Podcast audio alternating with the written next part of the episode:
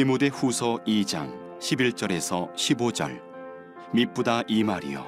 우리가 주와 함께 죽었으면 또한 함께 살 것이요. 참으면 또한 함께 왕노릇할 것이요. 우리가 주를 부인하면 주도 우리를 부인하실 것이라. 우리는 미쁨이 없을지라도 주는 항상 미쁘시니 자기를 부인하실 수 없으시리라 너는 그들로 이 일을 기억하게 하여 말다툼을 하지 말라고 하나님 앞에서 엄히 명하라. 이는 유익이 하나도 없고 도리어 듣는 자들을 망하게 함이라. 너는 진리의 말씀을 옳게 분별하며 부끄러울 것이 없는 일꾼으로 인정된 자로 자신을 하나님 앞에 드리기를 힘쓰라.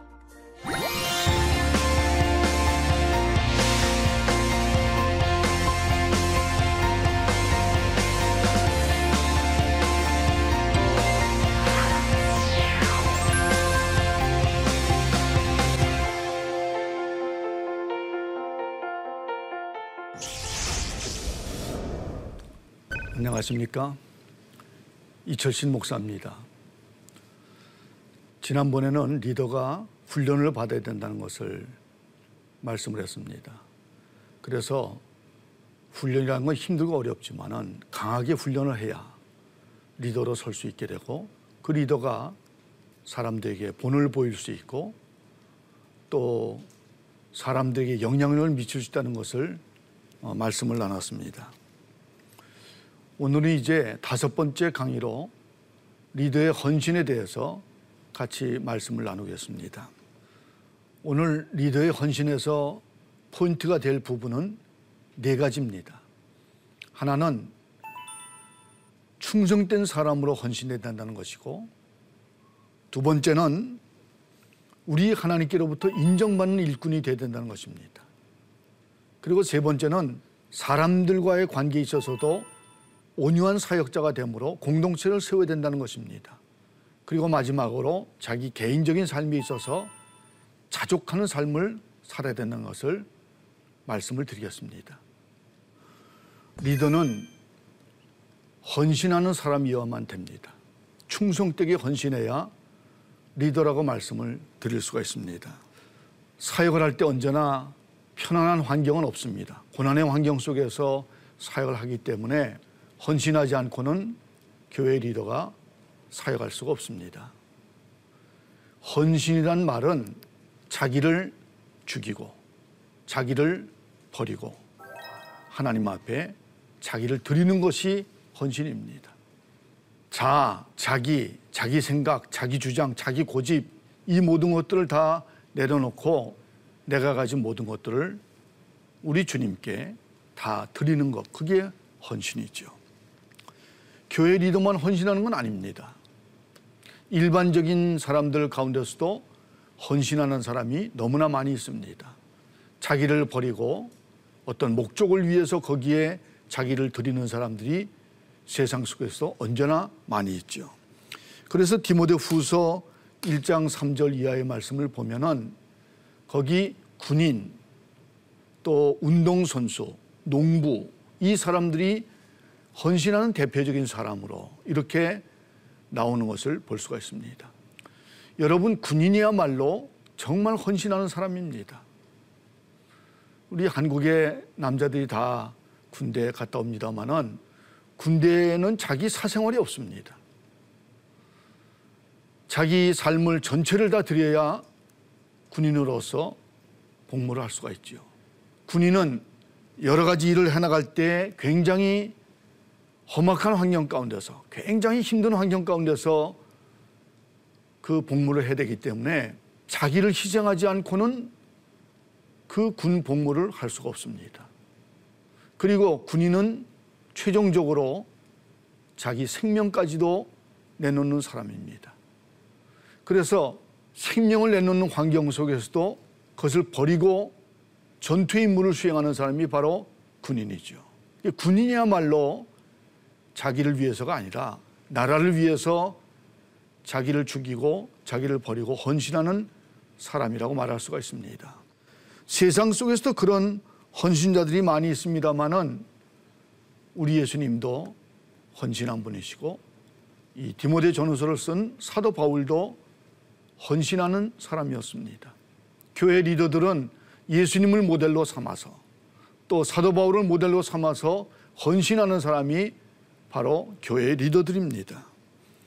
교회 리더들이 사역할 때 여러 가지 고난을 많이 당하지만은 그 고난을 당할 때마다 참아야 되는 것입니다. 고난을 당할 때마다 소망을 가져야 되는 것이죠. 오늘 성경 10절 이하의 말씀에는 소망을 가지는 것을 자세히 말씀을 하고 있습니다.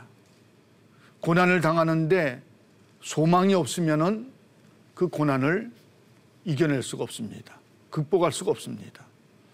지금은 고난을 당하고 있지만 그러나 하나님께서 영광으로 보답하신다는 것을 믿을 때 소망을 가질 때 그럴 때 이제 그 고난을 이겨내면서 사역을 감당할 수가 있는 것입니다. 우리 기독교인들은 이 땅에서 삶을 살아가다가 죽지만은 우리 주님과 함께 부활하고 주님과 함께 영광을 거두며 주님과 함께 왕노릇 한다는 것을 믿는 사람들이 바로 우리 기독교인들입니다.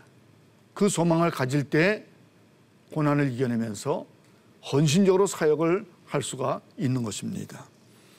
또 고난을 당할 때마다 인내하면서 예수 그리스도를 나의 주님으로 시인해야 된다고 성경은 말씀하고 있습니다. 여러분 오늘날도 세상 속에서 다른 사람들과 삶을 살아가면서 내가 예수 믿는 사람이다. 예수님이 나의 주님이시다라는 것을 시인하는 것은 대단한 용기가 필요합니다.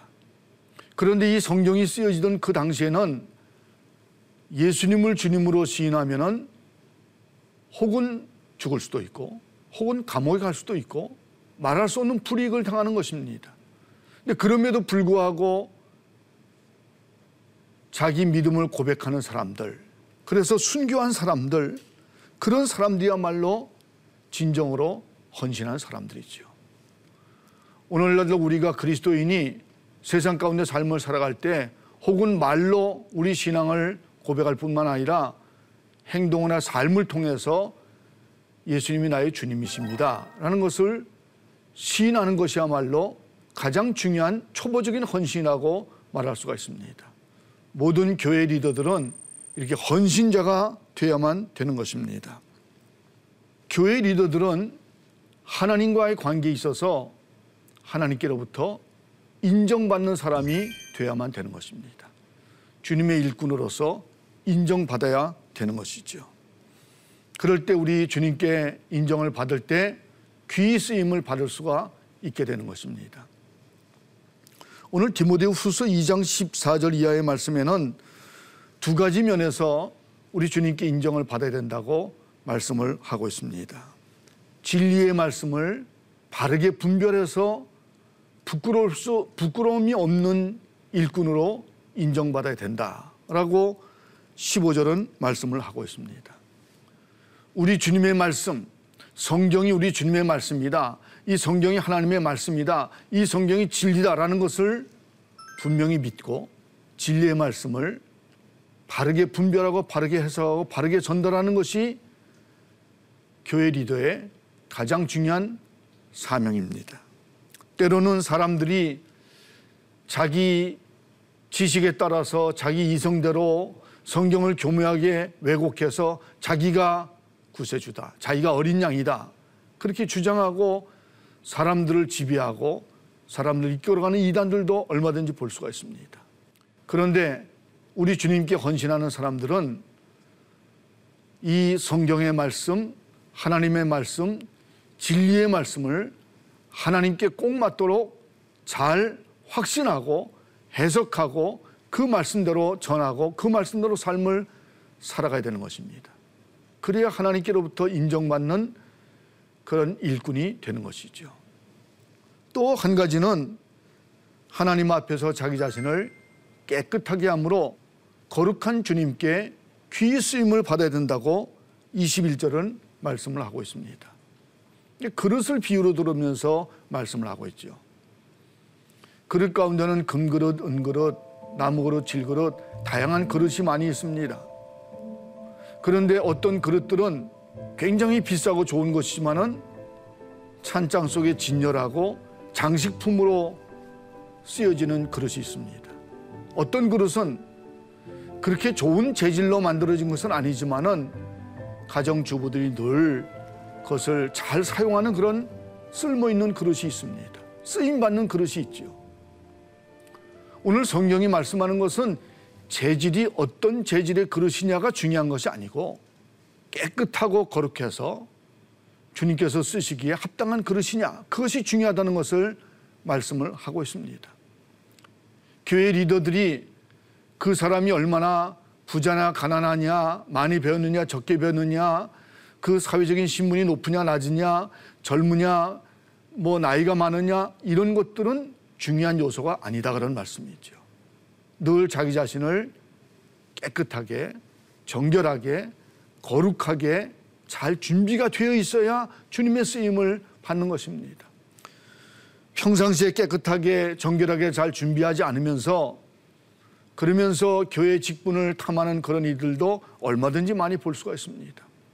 교회 리더로 세움받는데 아직 적절하지 않은데도 불구하고 준비가 안 되는데도 불구하고 리더의 자리를 탐하는 그런 사람들을 얼마든지 볼 수 있지요. 자기가 사회적으로 신분이 높기 때문에 많은 것을 소유했기 때문에 교회에서도 역시 리더가 돼야 된다고 생각하는 그런 분들을 볼 수가 있습니다. 그런데 성경은 분명히 말씀하기를 깨끗하게 정결하게 거룩하게 자기가 준비가 되어 있는 사람이 교회 리더로 합당하고 우리 주님께서 귀히 쓰시는 그릇이 된다는 것을 말씀을 하고 있습니다. 진리의 말씀을 바르게 분별할 때 깨끗하게 자기를 준비할 때 우리 주님께서 귀히 쓰는 그릇으로 인정하시게 되는 것입니다.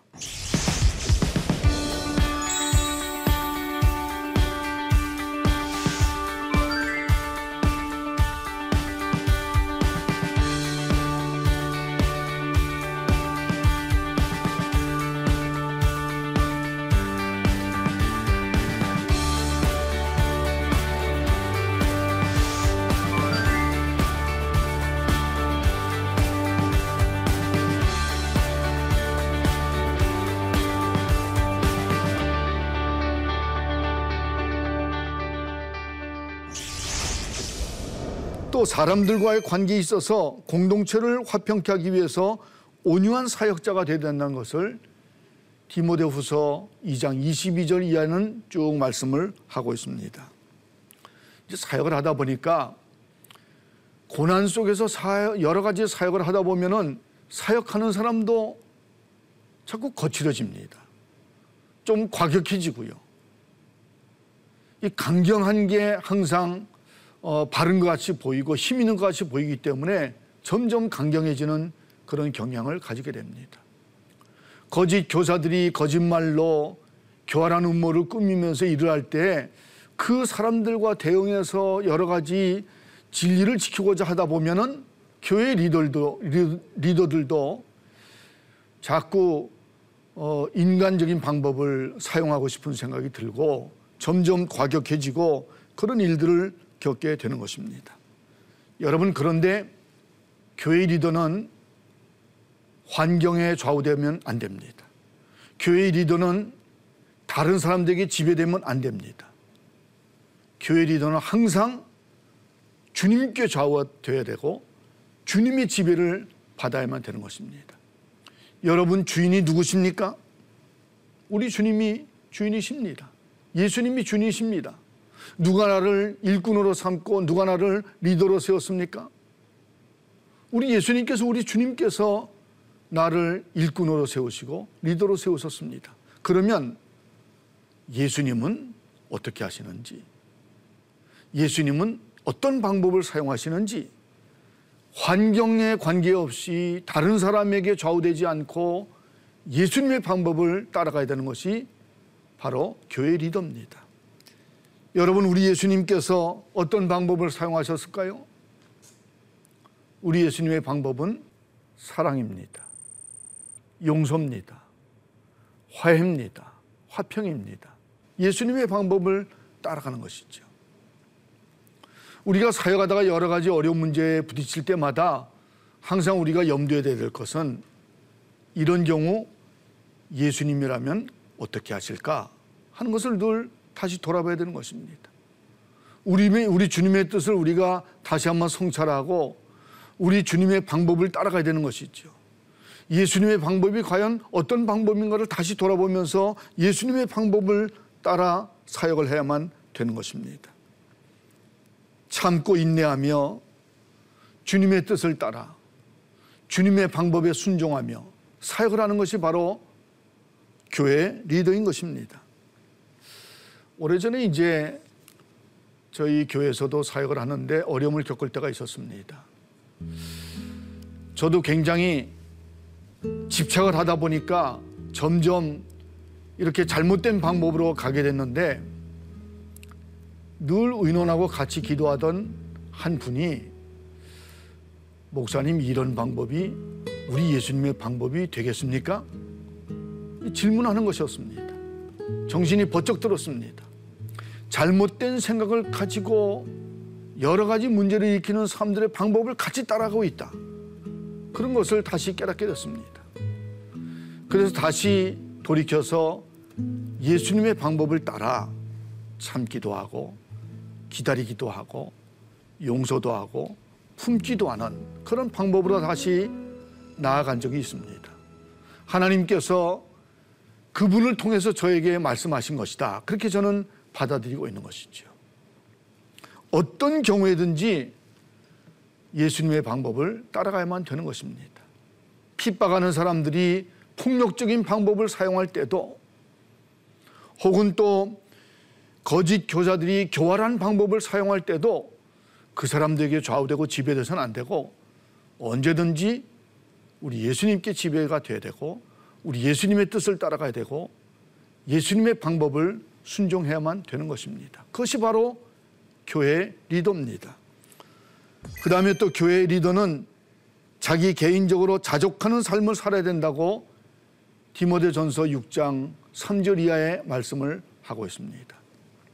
하나님께 자신을 들여서 헌신하는 사람은 욕심을 버려야 됩니다.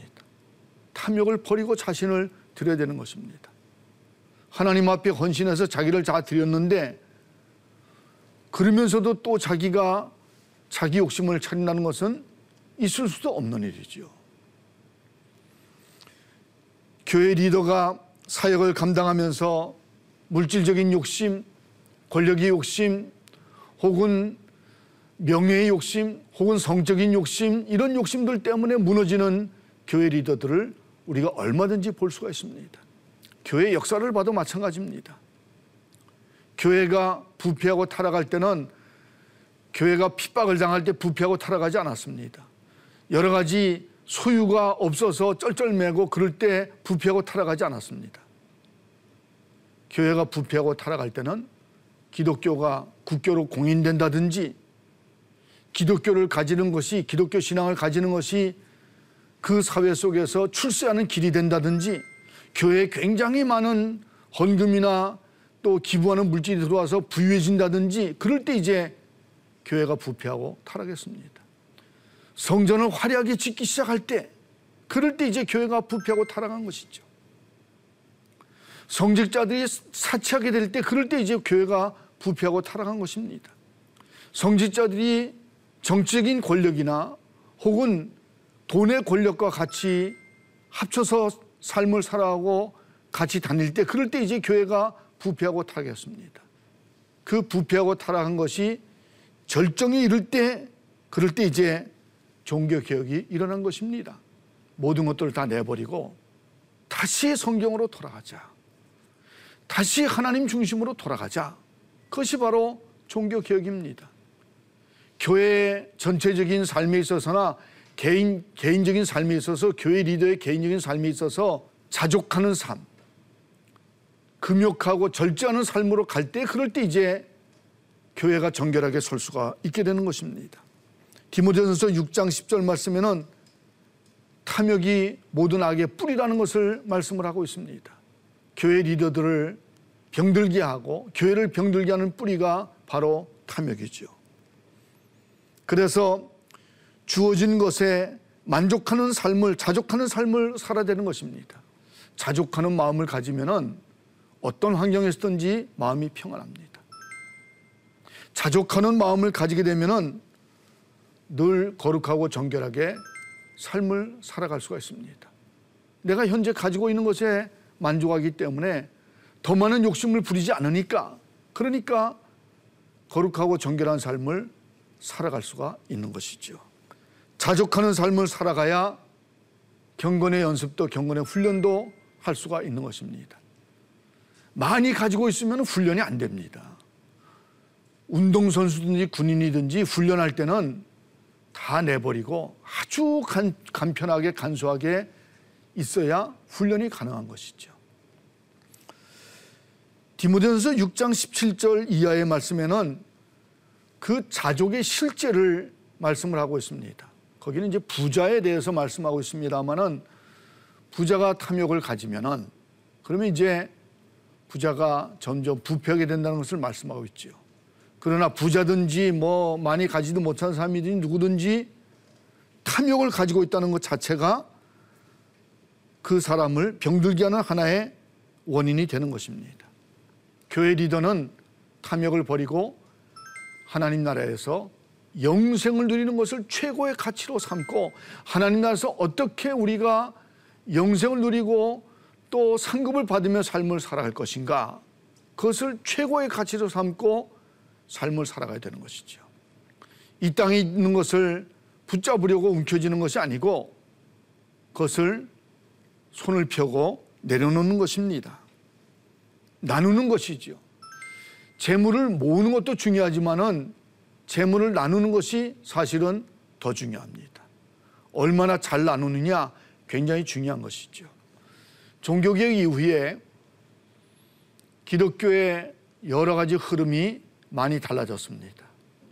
교리에 대해서 굉장히 강하게 강조를 하면서 교리 정통주의, 율법주의에 빠지는 그런 가운데 있었습니다. 그러다가 이제 이렇게 교리에만 빠져서는 안 되겠다 해서 각성하기 시작해서 여러 곳곳에서 신앙생활을 더 잘하고 싶은 그런 사람들이 많이 일어났습니다. 영국에서는 청교도들의 경건주의가 일어났고 또 유럽 대륙에서는 개혁주의 경건주의 또 루터교의 경건주의 이런 경건주의가 곳곳에서 일어났습니다. 청교도들은 영국에서 청교도주의를 시작하고 그 청교도 정신이 미국으로 건너갔습니다. 영국에서 신앙적으로 핍박을 당하니까 그러니까 이제 미국으로 건너가서 미국에서 청교도가 꽃을 펴서 미국 사람들이 청교도 정신을 가지게 됐습니다. 그래서 오늘날 점점 많이 쇠퇴해 가고는 있습니다만은 미국 사회가 처음 시작한 것이 청교도 정신으로 시작이 됐습니다. 청교도 정신은 근면하게 일하고 검소하게 삶을 살아가고 그리고는 그 얻어진 것을 축적하고 그 축적된 것을 하나님의 일을 위해서 사용하고 나누는 삶을 살아가는 것이 청교도 정신입니다. 막스 웨버가 자본주의를 이야기할 때 그 자본주의는 오늘날 같은 천, 천민 자본주의가 아닙니다. 정직하고 성실하게 부지런히 일을 하고 그 재화가 축적되면은 그것을 다시 재생산하고 그리고 그것을 어려운 사람들, 가난한 사람들에게 나누고 하는 것이 자본주의 기본적인 정신입니다. 오늘날 우리가 모으기만 하고 나눌 줄 모르는 천민 자본주의를 우리가 보고 있습니다만은 본래 자본주의는 출발할 때 이런 부지런히 일하지만 나누는 정신을 가지고 자본주의가 출발했습니다. 오늘날 우리가 미국의 부자들 가운데 자기 재산을 굉장히 많이 어, 기부하는 사람들 좋은 미담을 우리가 듣습니다. 자기가 일생 동안 일해서 굉장히 많은 재산을 모았는데 그 재산을 자녀들한테 다 나눠주는 게 아니고 그것을 어려운 사람들을 위해서 사회를 잘 만들기 위한 목적을 가지고 하나의 재단을 만들고 거기에 기부하는 그런 아름다운 정신들을 우리가 보게 되죠. 기부 문화가 굉장히 발달되는 것을 볼 수가 있습니다. 교회 리더들은 자기 삶에 있어서는 자족하는 삶을 살고 그리고는 다른 사람, 어려운 사람, 소외된 사람들에게 나누는 삶을 살아가는 것이 바로 교회 리더들입니다.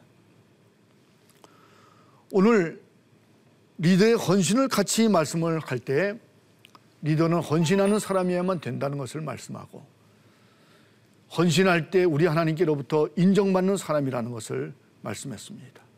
그리고 온유하게 사역을 감당할 때 사람들과의 관계가 회복이 되고 공동체를 화평하게 세울 수 있는다는 것을 말씀드렸죠. 그리고 자기 개인적인 삶에 있어서 자족하는 삶을 살아가고 다른 사람에게 나누는 삶을 말씀을 했습니다. 여러분, 오늘 우리가 이 말씀을 우리 삶에 적용을 해야만 되는 것입니다.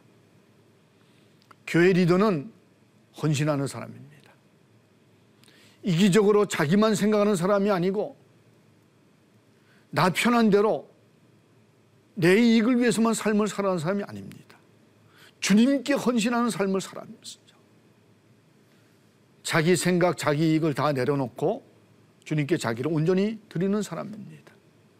또 헌신하는 사람은 우리 주님께 헌신해서 주님께 인정받지만은 동시에 세상 사람들에게 화평하게 온유하게 사역을 감당함으로 나는 자족하고 사람들에게 나눔으로 인해서 세상 사람들로부터도 칭찬받고 인정받는 그런 사람이 헌신된 리더입니다. 사랑하는 여러분, 우리 주님께 인정받는 여러분이 되시기를 바랍니다. 세상 사람들에게 칭찬받는 여러분이 되시기를 바랍니다. 헌신된 사람들로 서게 되시기를 바랍니다. 다음 시간에는 리더의 사역에 대해서 말씀할 텐데 먼저 기도의 사역에 대해서 말씀을 나누겠습니다. 감사합니다.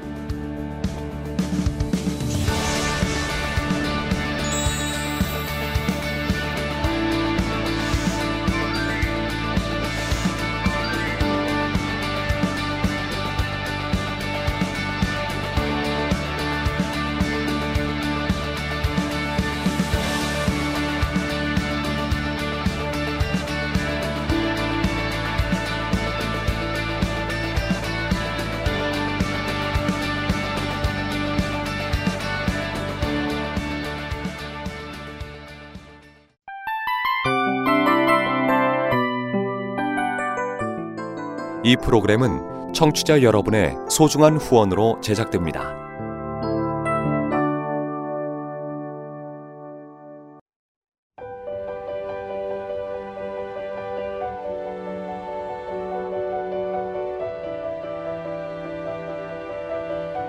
세상에는 수많은 교회들이 있지만 더 깊이 있는 말씀 강해를 찾기 위해 크기로만 교회를 선정하지 않습니다. 보다 좋은 영적 콘텐츠를 더 많이 나누기 위해 방송비를 받지 않습니다. 1년 365일 복음만 전하고 싶어서 우리는 광고를 하지 않습니다. 온누리의 복음을 땅끝까지 CGN TV와 함께 땅끝 성교사가 되주세요